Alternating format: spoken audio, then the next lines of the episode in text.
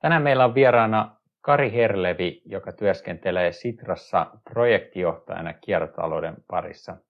Kari, kertoisitko tähän alkuun vähän omasta taustasta ja miten olet päätynyt Sitraan tekemään töitä kiertotalouden parissa? Kiitos Olli ensinnäkin kutsusta. Tosi hienoa päästä, päästä keskustelemaan kiertotaloudesta. Ja, ja tosiaan omalta osaltani niin aikanaan aloitin uran tekesillä.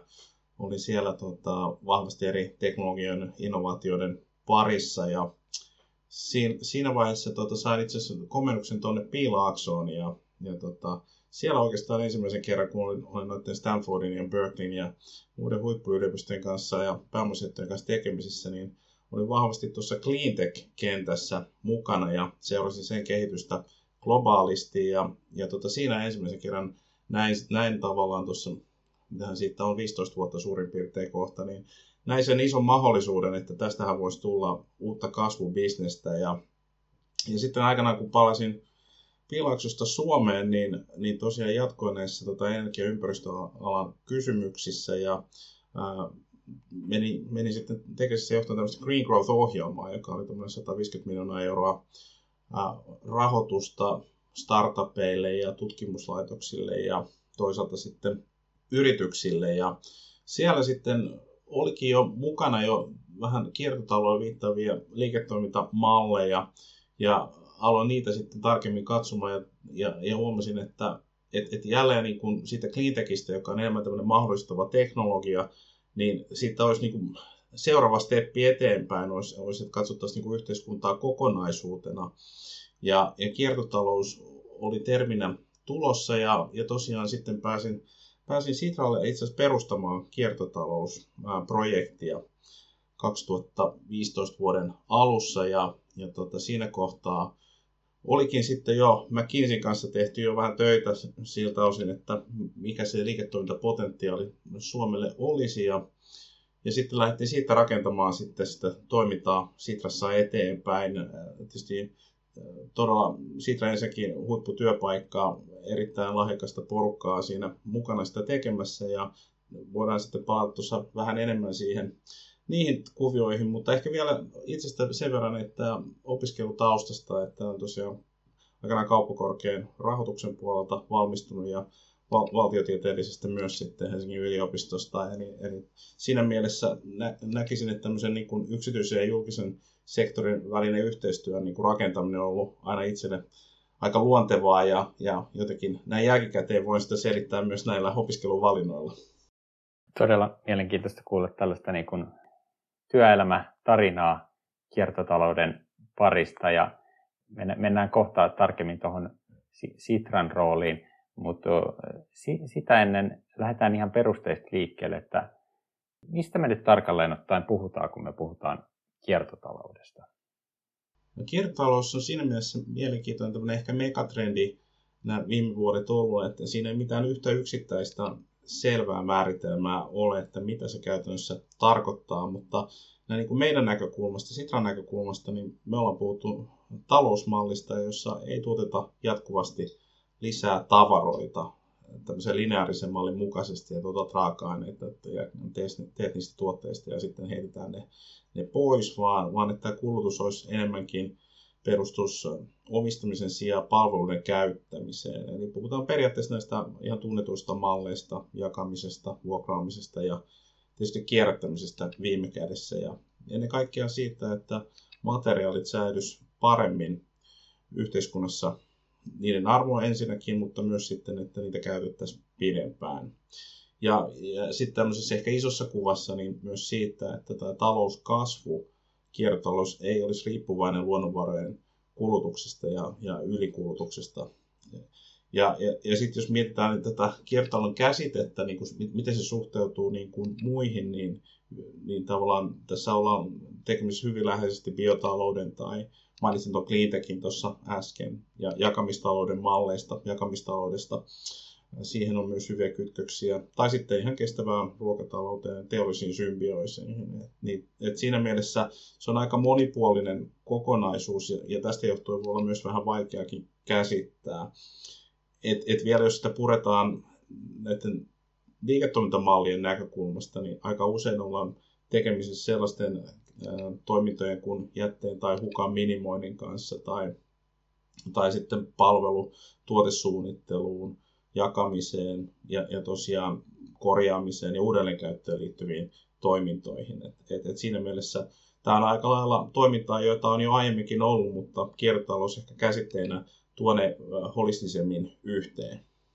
Tämä kuulostaa just sieltä viittasit tuon niin lineaaritalouteen ja miten, miten olemassa olevassa toimintatavoissa usein tämä tota, materiaalin käyttö on hyvin tehotonta ja sitten siihen ikään kuin vastakohtaan näihin kiertotalouden eri toimintatapoihin jätteen hukan minimoimisesta, uudelleenvalmistuksesta, uudelleenkäytöstä ja niin edelleen.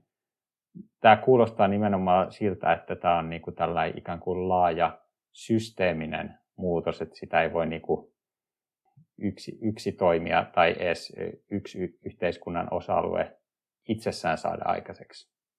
Joo, kyllä se pitää paikkansa, että, että kyllähän tässä kiertotalous on yksi, sehän ei itsessään ole se tavoitetila, vaan, vaan se on niin työkalu ensisijaisesti niin ratkaista näitä kestävyyskriisin elementtejä. Että, et, et meillähän on tässä uusi strategia ja katsotaan muun muassa nyt esimerkkinä niin kuin luonnon monimuotoisuutta ja luontokatoa. Ja jos katsotaan niin kuin globaalia tilannetta, niin esimerkiksi niin kuin noin 90 prosenttia luontokadosta ja vesistökuormituksesta aiheutuu nimenomaan näistä raaka-aineiden käyttöönotosta ja käsittelystä. Ja samaan aikaan voi sanoa, että noin 45 prosenttia ilmastopäästöistä syntyy nimenomaan tuotteiden valmistamisesta.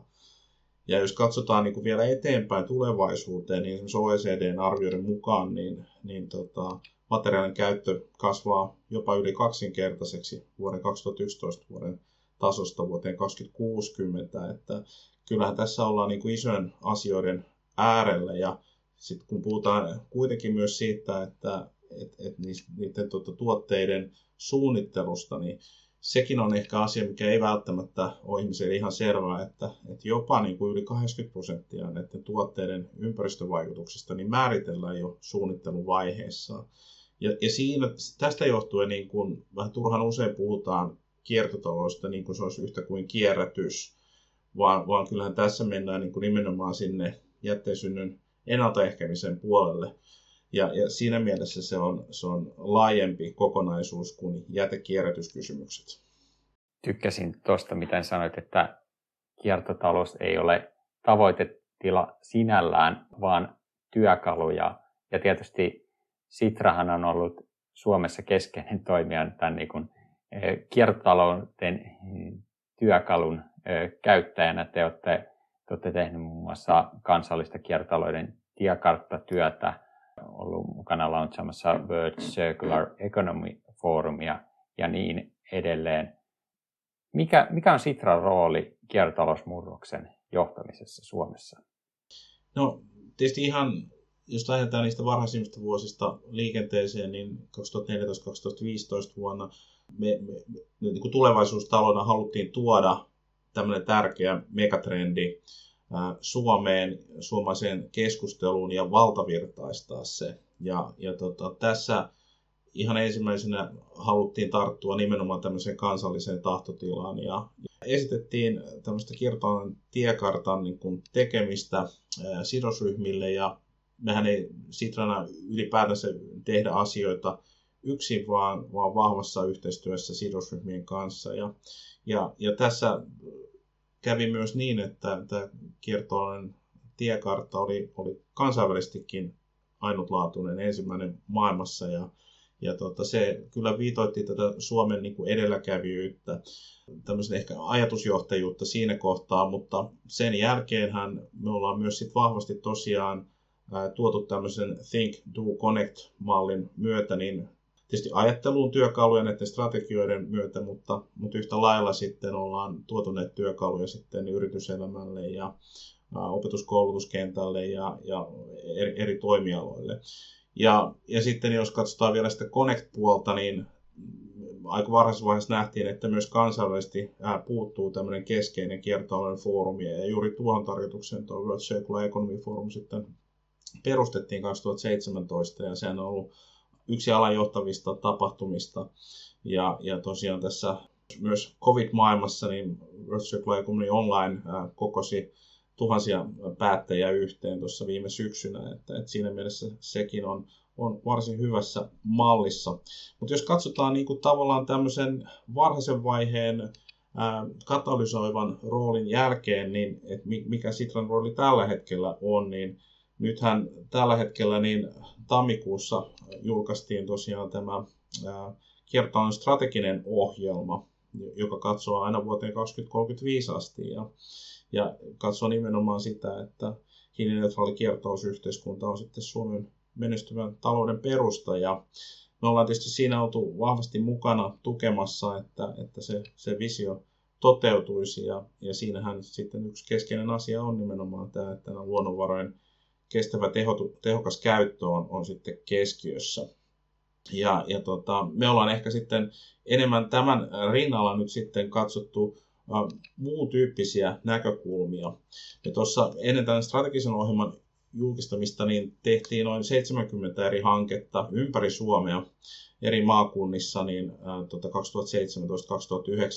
Ja tämä on enemmän sitä do-puolta, eli haluttiin kokeilla käytännössä, että miten kiertotalous niin toimisi. Ja me esimerkiksi tuotiin kiertotaloutta eri opetusasteille ja tämä oli tosi inspiroiva projekti ihan siitäkin näkökulmasta, että me mentiin aina, aina ala-asteelta tuonne korkeakouluihin asti ja tämmöinen El MacArthur Foundation, alan johtava yksi kiertotaloustoimija, on todennut, että Suomessa on esimerkiksi niin eniten korkeakoulutason kiertotalouskokonaisuuksia. Että, että siinä mielessä tällainen kompetenssin osaamisen rakentaminen ja se pohja on käynnistetty tuossa jo aiemmin ja, ja nyt sitten tosiaan tässä jatkossa niin me keskitytään sitten enemmän reilun siirtymään ja toisaalta näihin luonnon monimuotoisuuden kysymyksiin, mistä tuossa aiemmin mainitsin. Ja katsotaan myös digitalisaation niin positiivisia ja negatiivisia ympäristövaikutuksia. Ja täällähän on selkeä linkki kiertotalouteen, koska monet näistä bisnesmalleista liittyy nimenomaan digitalisaation ja datan hyödyntämiseen. Että et ne on sille kansainvälisestikin tosi, tosi kiinnostavia.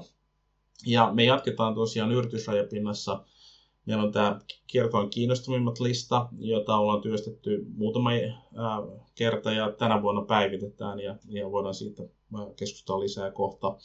Ja sitten ihan tällä globaalille tasolle asti mennään, että meillä on muun muassa Afrikan kehityspankin kanssa ää, yhteisprojekti ulkoministeriön kanssa, jossa tavoitteena on sitten viedä näitä kiertotalouden kokemuksia myös siitä yhteistyössä afrikkalaisen kumppanin kanssa koko mantereen tasolle. Eli, eli hyvin moni, monipuolinen kokonaisuus tällä hetkellä, että mitä tehdään että, että, että näin kansallisesta kansainväliselle tasolle. Joo, kuulostaa tosi mielenkiintoiselta ja, ja siltä, että olette ikään kuin aitio, aitio paikalla ihan niin kuin globaalissa rintamassa tuomassa näitä kiertotalousteemoja entistä voimakkaammin. Ja mitä se sitten näkisit, mainitsit tuossa jo esimerkkejä näistä esimerkiksi Jakarta-työstä, jossa Suomi on ollut ihan globaalistikin edelläkävijä ja, ja, ja Sitran eri ulostulos on, on tullut tämä niin kuin ajatus siitä, että Suomen pitää olla kiertotalouden edelläkävijä maa. Miten sä näkisit tämän kiertotalouden edelläkävijyyden, missä Suomi ehkä nyt jo on edelläkävijä ja sitten toisaalta millaisia muutoksia Suomessa vielä, vielä pitää tapahtua yhteiskunnallisella tasolla, jotta päästään näihin entistä kunnianhimoisempiin kiertotaloustavoitteisiin, mitä to, varmasti tuossa strategisessa ohjelmassakin tuodaan esiin. Tällä hetkellä kiertotalouden osalta eh, ehkä se kiinnostavimpia asioita on, on, on tämä yrityskentän kehittyminen. Eli muistaakseni vuonna 2018 Deloitte kävi, kävi näitä isoita, isoimpia yrityksiä läpi ja, ja, ja silloin jo neljänneksellä oli, oli suoraan tai, tai sitten jollain tavalla epäsuorasti kiertotalous mukana strategioissa ja, ja tavallaan tähän on vahvasti yritysvetoista toimintaa ja, ja siinä mielessä tosi kiehtovaa niin kuin innovaatiotoiminnankin näkökulmasta.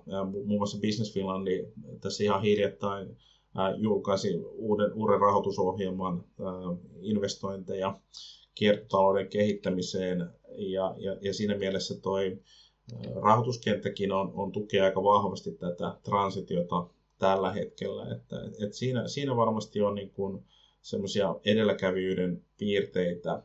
Toinen on tämä opetuskoulutuskenttä, joka on tietysti pitkän tähtäimen niin kuin projekti, mutta siellä, siellä, kuten mainitsin, niin kuin näkyy jo sit sitä edelläkävijyyttä, ainakin näin, näin mitattuna kansainvälisten toimijoiden näkökulmasta. Mutta tietysti se, se vie vuosia aikaa, että, että semmoinen niin kokonaisvaltainen ote siihen saa, saadaan.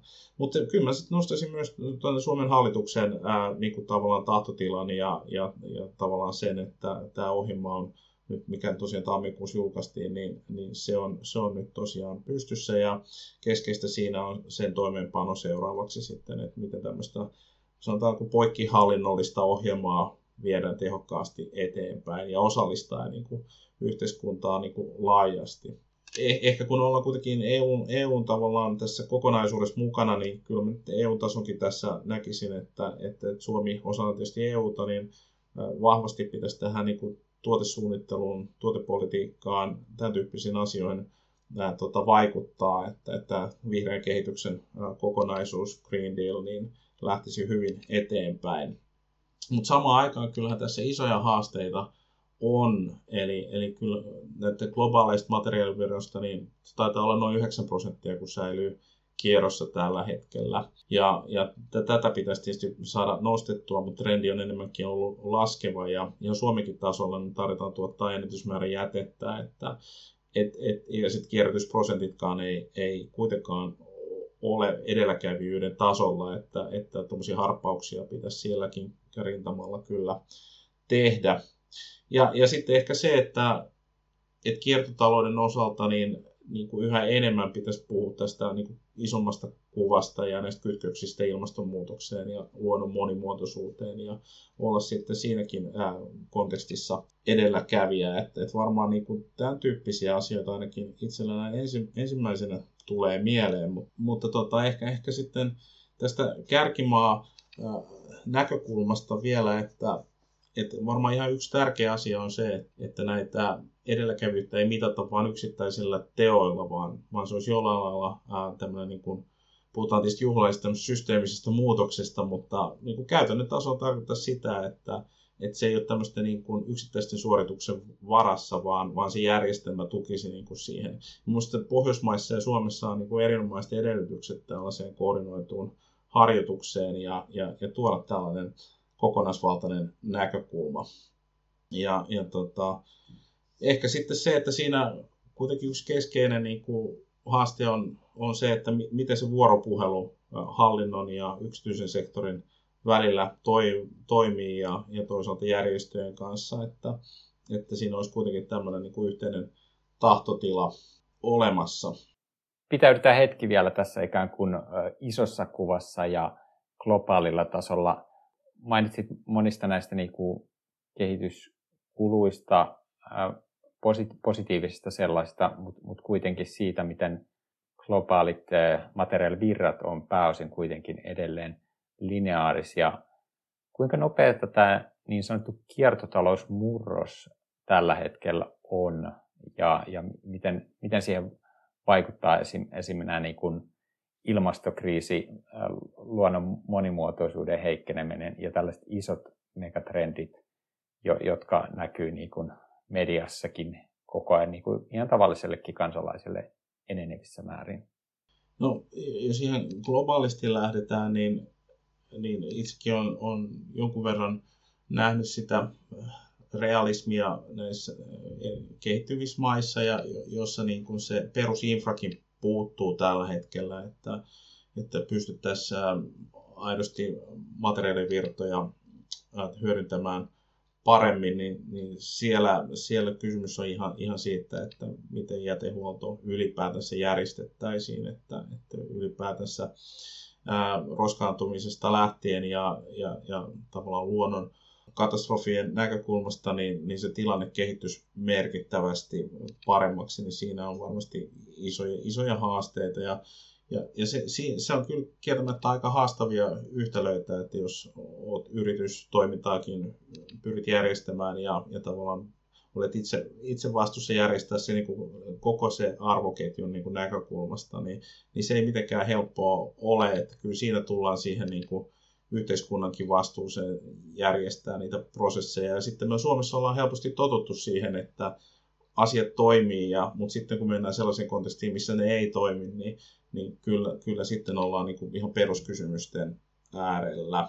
No sitten kansainvälisesti EU kyllä selvästi johtaa tätä keskustelua ja, ja tota, usein nähdäänkin niin, että, että EUn asettamat tavoitteet ja politiikkatoimet, niin niitä katsotaan aika tarkasti muissa maissa myös ihan siitä näkökulmasta, että, että se myös auttaa pienempiä maita niin hahmottamaan se, että minkä tyyppisiä toimenpiteitä pitää, pitää tehdä ja, ja tota, siinä mielessä on aika tärkeää, että Suomikin vaikuttaa sitten eurooppalaisella tasolla tähän kehityskulkuihin.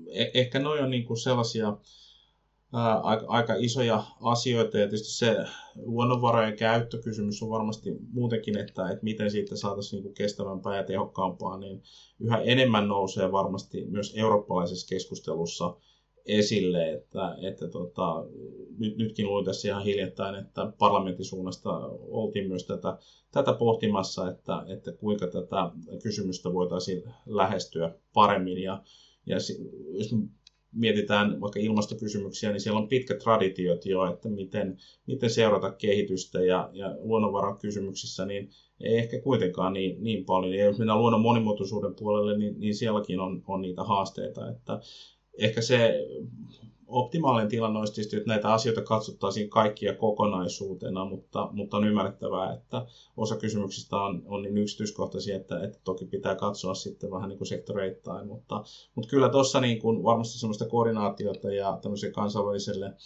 järjestelmille on, on tarvetta ja muun muassa komissio on, on tämmöistä globaalia verkostoa kiertohankin osalta perustamassa ja sillä ajatuksella, että parhaita käytäntöjä jaetaan sitten kansainvälisesti. Niin, niin siinä, siinä on varmasti ihan, ihan tota mielenkiintoista. Ehkä sen verran tuosta, että miten, miten me ollaan tuotu omia parhaita käytäntöjä, niin ollaan tehty tämmöinen kiertotalouden guidebook näistä Suomen kokemuksista ja se on itse asiassa ollut jo aika kiinnostava kansainvälisesti. Ää, ei, ei niin kuin ihme sinänsä, koska aika monet maat miettivät tällä hetkellä, että miten he tekisivät omia strategioitaan ja, ja siihen tämmöiset guidebookit voi olla ihan hyvä, hyvä lisäapu. Ja tässä nousi mun mielestä monia, hyviä seikkoja ja just tavallaan sitä ymmärrä, ymmärtämystä, mikä itsekin on tutkijana tullut, että kiertotaloudessa monia asioita on hyvä tarkastella just kokonaisuutena, että, että siihen linkittyy niin kuin nämä politiikkatoimet, yritykset, kansalaiset, eri ulottuvuudet. Ja mä haluaisinkin viedä tätä keskustelua tuolle niin kuin yritystasolle. Ja, ja Sitrahan oli tällainen, kun kiertotalouskeskustelu lähti nousemaan, niin joka on se vuonna 2014 vai 2015, kun julkaisitte tämän kiertotalouden mahdollisuudet Suomessa raportin, jossa, jossa tarkastelitte eri, eri sektoreilla kiertotalouden potentiaalia Miltä näyttää yritysten toimintaympäristö sitten kiertotalouden näkökulmasta vuonna 2021? No, siinä on, se, on, se on sinänsä kiinnostavaa, että viittasin tuohon Deloitteen äh, tekemään 2018 vuoden analyysiin, jossa, jossa neljäsosa isolla yrityksellä kiertotalous oli strategioissa.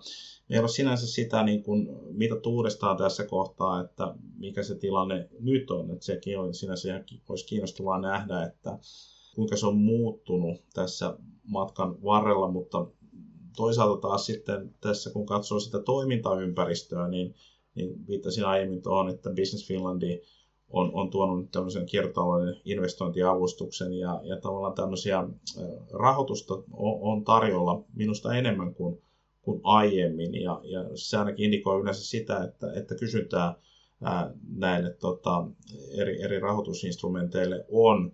Tuossa viime vuoden puolella olin mukana tässä kestävä elvytystyöryhmässä, jossa myös tuotiin esille aika vahvasti sitä, että, että tämmöinen niin investointikäppi on olemassa siitä, että, että, että tavallaan pääsisi toteuttaa tämmöisen teollisen asteen pilotteja. Ja, ja tuota, se on varmasti yksi sellainen niin kuin toimintaympäristökysymys, mihin tuo Business Finlandikin tuki pyrkii niin kuin tähtäämään, että, että tavallaan tämmöisen teollisen mittakaavan toimintoja saadaan, saadaan vietyä eteenpäin.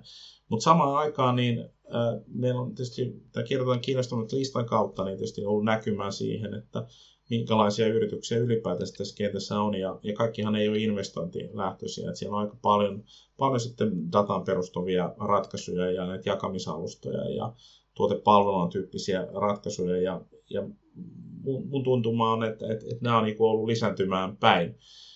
Jos tietysti sitten keskustellaan tämmöisten asset managereiden kanssa, jotka seuraa tietysti näitä toimialojen kehitystä, niin niin varmaan ollaan sitten isossa kuvassa kuitenkin vielä siinä varhaisessa vaiheessa, että, että, että semmoisia selkeitä markkinoita ei vielä ehkä siinä isossa kuvassa ole, että, ja, mutta samaan aikaan nähdään niin kuin näitä EUnkin drivereita, että, että ihan sieltä kierrätysasteidenkin nostosta lähtien, että että että niin kuin kaikki merkit osoittaa siihen suuntaan, että, että tämän tyyppiseen toimintaan kannattaa panostaa, mutta se, että edelläkävijyys yrityskentässä, niin siinähän ajatus on kaiken A ja O, että ei ole liian aikaisin liikkeelle, mutta ei myöskään liian myöhään. Ja siinä mielessä meidän yhteistyö esimerkiksi näiden toimialaliittojen kanssa on ollut varsin hyödyllistä, oli sitten teknologiateollisuus tai kemian teollisuus, että, että siellä on nähty se kuitenkin se tarve näille työkaluille jo, jo aiemmin ja, ja tavallaan se työ on niin minusta ollut oikea-aikaista ja on, on tukenut tavallaan niiden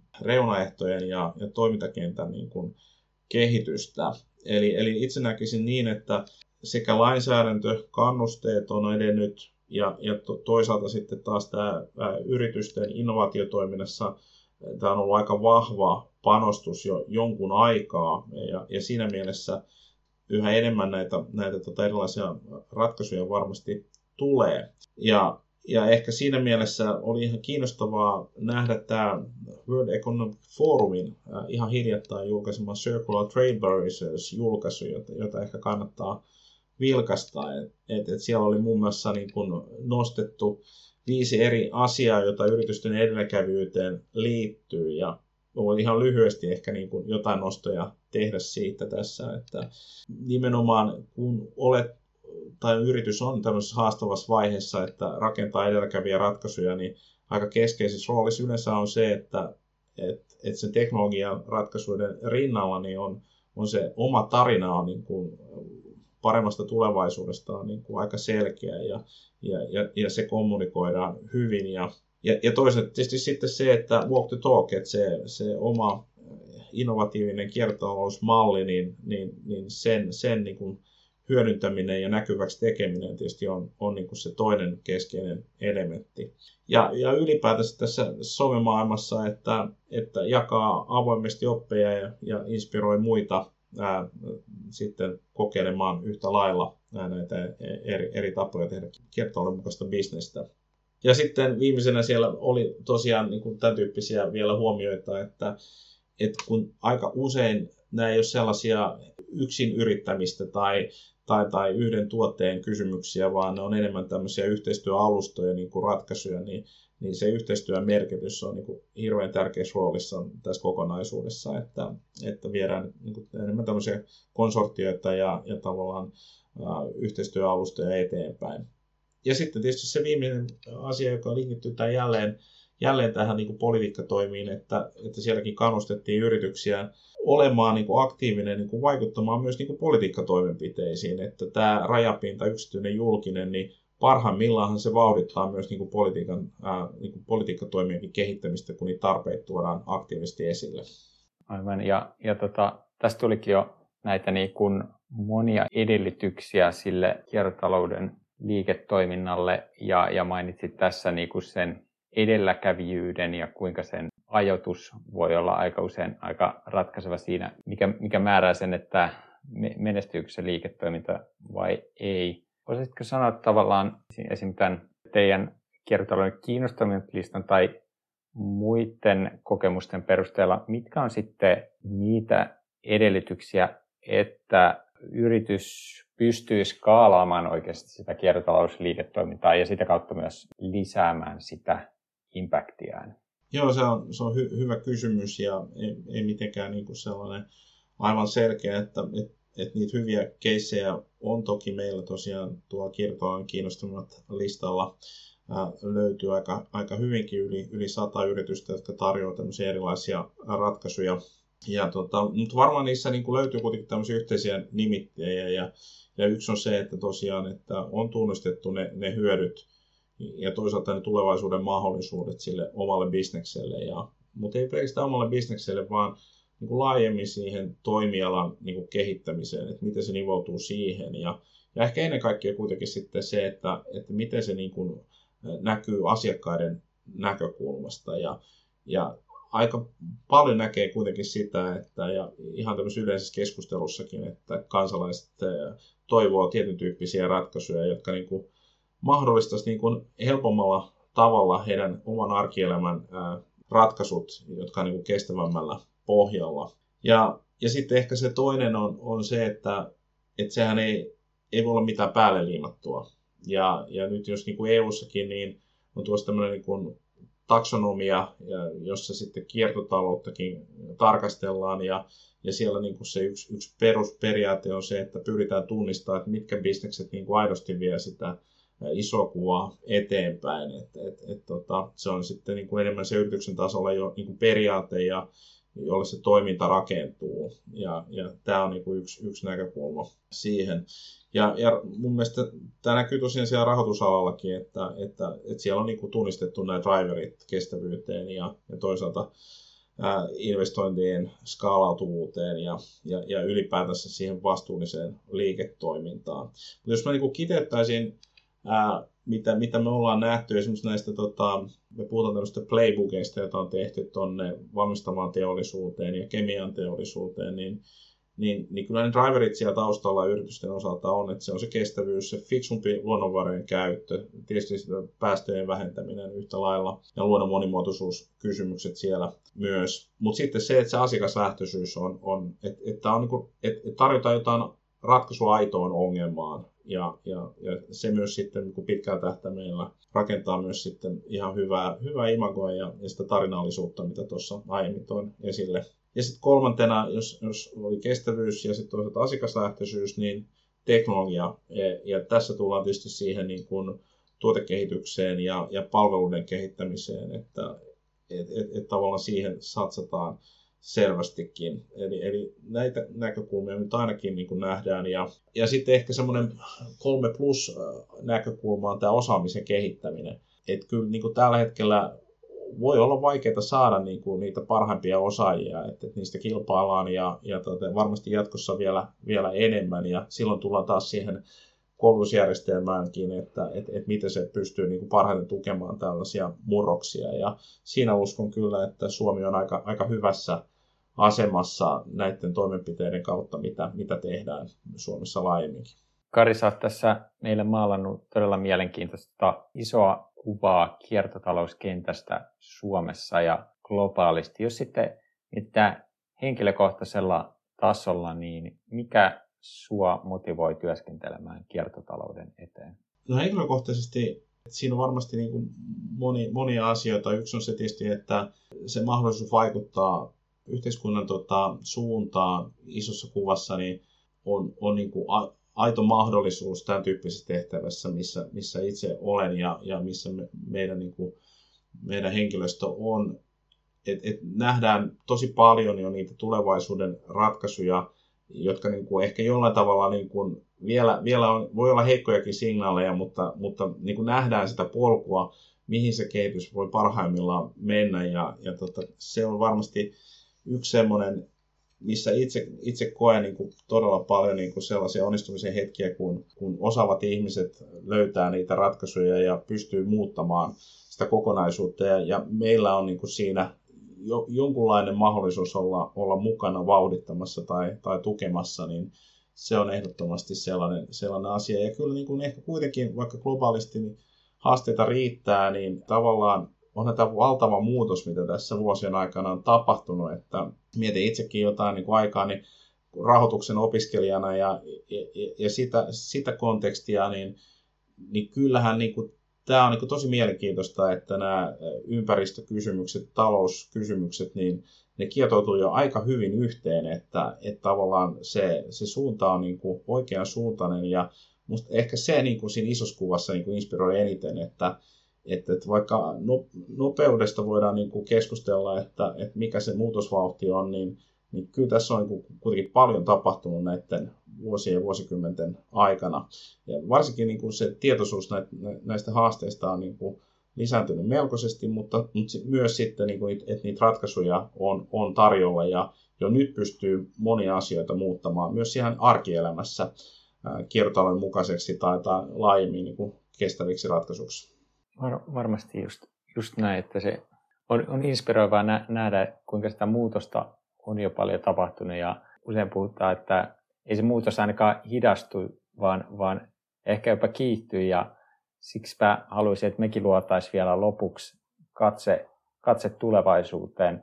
Miltä kansalaisen elämä voisi optimaalisessa tapauksessa näyttää resurssiviisassa ja hiilineutraalissa kiertotaloudessa vuonna 2035? No toivoisin, että että tuossa jokaisen arjessa oli sitten tosiaan ammatti nyt mikä tahansa, oli sitten kokki tai, tai arkkitehti tai luokanopettaja tai yritysjohtaja tai myyjä tai, tai muuraja, niin, niin, niin kaikissa näissä ammateissa tietyllä tavalla nämä olisi tullut arjen tasolle nämä, nämä ratkaisut, että että että siellä pystyttäisiin niin tekemään niitä aitoja valintoja sitten sillä tavalla, että esimerkiksi niin materiaaleja ja, ja tuotteita käytettäisiin paremmin ja näitä kestäviä ratkaisuja ylipäätänsä laajemmin ja, ja, ja, ja pidempään. Että, että se olisi siinä mielessä, voisi sanoa, integroitu niin kuin siihen aitoon tekemiseen, että, että se ei ole sinänsä enää jotain, jota tuodaan vähän niin kuin sivusta siihen keskusteluun, vaan, vaan se olisi jo lähtökohta itsessään, niin, niin sehän olisi aika, aika tota, ideaalia. Ja tässä nyt 15 vuotta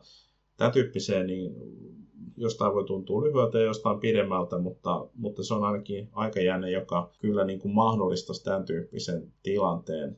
Ja ehkä sitten kuitenkin niin, että, että kun puhutaan kansalaisista, niin, niin, niin yrityks, yrityksissäkin kansalaistahan yrityksiä johtaa ja, ja, ja, ja itse näkisin niin kuin heidän osalta sen, että se arvon luonti olisi nimenomaan niin kuin fokusoitu siihen, että, että, että siinä niin kuin se luonnonvarojen käyttö, niin, niin se olisi niin kuin huomattavan paljon fiksumpaa ja, ja, ja tosiaan palveluilla olisi sitten selkeästi isompi rooli kuin, kuin tällä hetkellä. Me ollaan palveluidenkin osalta menossa oikeaan suuntaan, mutta et, et 2035 voisi ajatella jo, että, että, että olisi vielä, vielä suurempi rooli. Ja sitten kun puhut niin kuin kansalaisista, niin niin miksei sitten niin kuin ihan kodin ympäristössä niin käytettäisiin näitä tota, omistamisen sijasta näitä erilaisia jakamistalouden ratkaisuja yhä enemmän. Eli, eli periaatteessa se, että mun käsitys on, ja taitaa olla jossain noissa tutkimuksissakin, että aika monet on niin kuin kiinnostuneita näistä malleista, mutta sitten niin kuin niiden käyttö on vielä kuitenkin vielä, vielä vähäisempää, niin, niin sitten yhä enemmän olisi näitä jakamis- ja vuokrauspalveluita käytössä ja ne ulottuisi laajemmin, laajemmin sinne kodin arkeen kuin ehkä, ehkä tällä hetkellä. Näillä eväillä me lähdetään kiertotaloudessa eteenpäin. Kiitos todella paljon Kari Herlevi, että pääsit Kiertotalouden strategiat ja johtaminen podcastin vieraksi. Kiitos Oli kutsusta. Mukavaa kevään jatkoa.